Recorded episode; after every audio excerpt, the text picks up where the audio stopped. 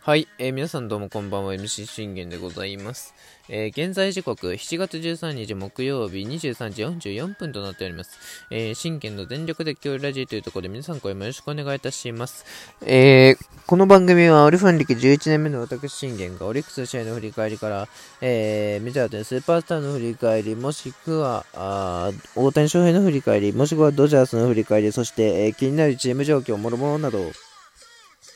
え、12分間で、え、僕の思いの丈を語っていくラジオ番組となっております。えー、まあ、本日、えー、オリックス VS、えー、ロッテ戦、まあまあ、ホット神戸だったんですけれども、あの、中止になりまして、えー、じゃあ、何か取る、あのー、できないかっていうことで、あの、注目してた試合があるんですよ。えー、スコンフィールドの、えー、日ハム対楽天戦なんです。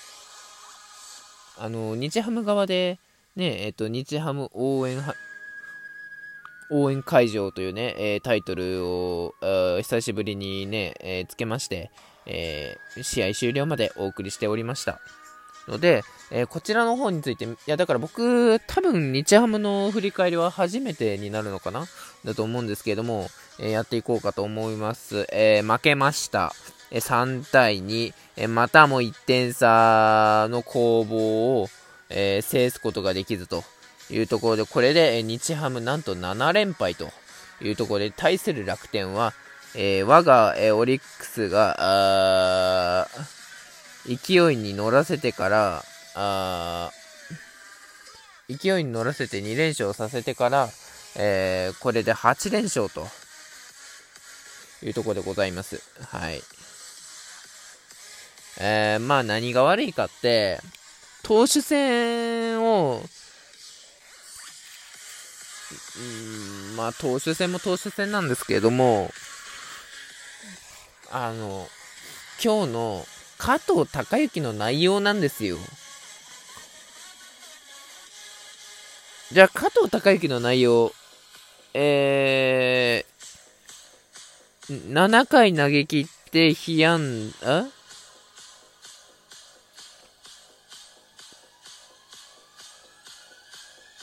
そうですね、7回投げ切って、被安打1、2、被安打1、2、3、4、5、6、7、8、9、10。えー、被安打11四球、えー、3失点っていう結果を、あ、違う、3失点じゃなくて、まあ、ね、2失点。この結果を僕は帰り見たときに、あのー、僕はあのね、普通にあの、ノックアウトだと、えー、思います。はい。もう確実にノックアウトですよ。で、え、対する、えー、騎士の投げ合いだったんですけども、その騎士に関しては、まあね、騎士も被安打はある程度許しておりました。まあ 5, 5回で降りたんですけども、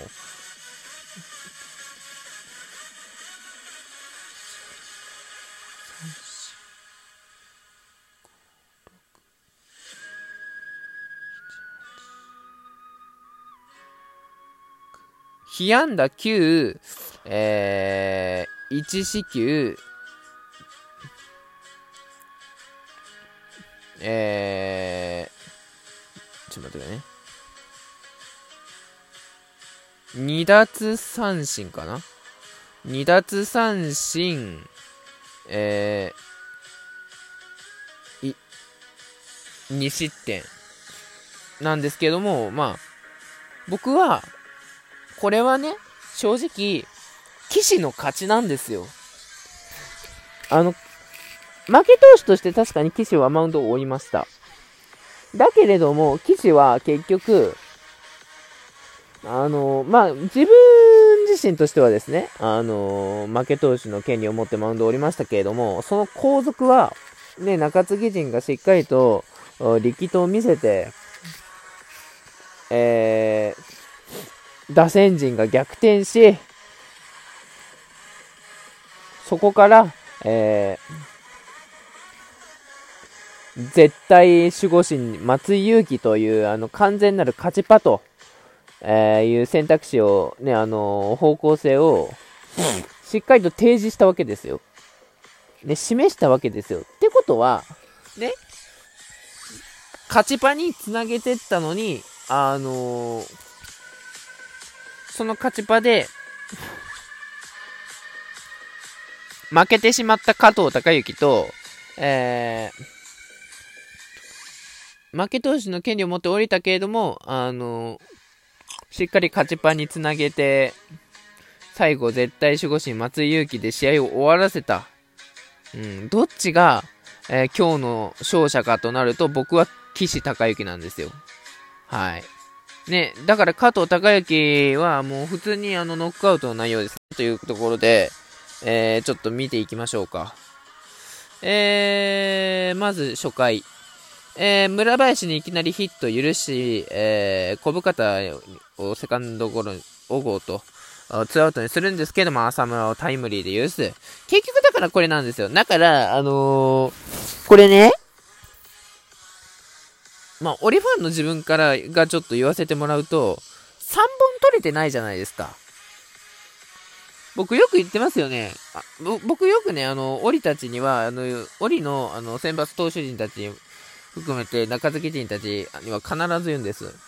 あの、どの回でもいいから、必ず1回、一度、一度だけでもいいから3本を必ず取れと。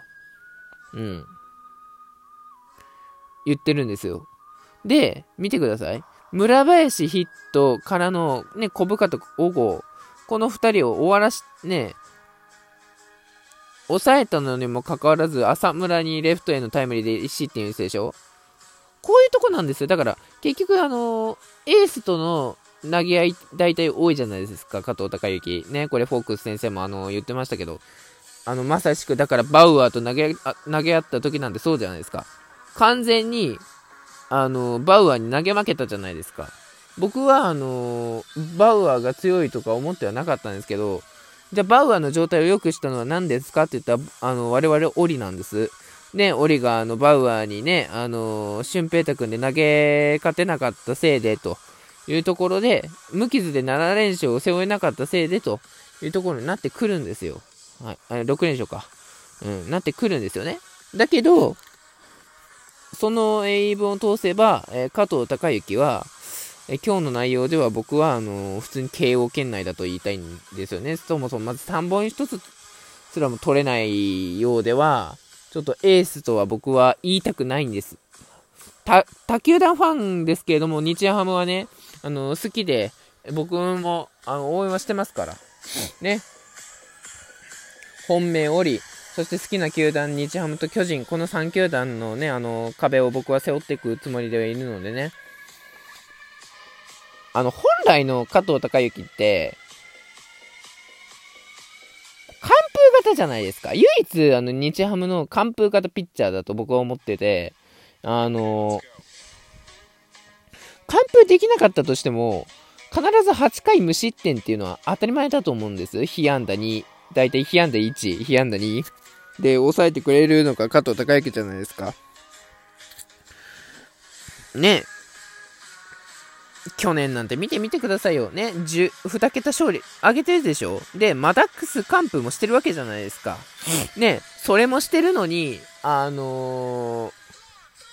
今年の加藤隆之はね、もう初回からフラフラフラフラするわ。3本きっちり取れねえわ。あのー、正直、ポジティブ要素何一つないんですよ、加藤隆之。ね、最終的にいつも、あ、7回投げ切って頑張ったねって言われるだけ。うん、これ間違いないと思います。あの、フォックス先生も言ってましたけど、あの、頑張ってるっていうだけなんです。それしか、あの、言えないんですよ。でも今日のあの内容に関してみれば、僕はあの頑張ってるとも言えないと思ってます。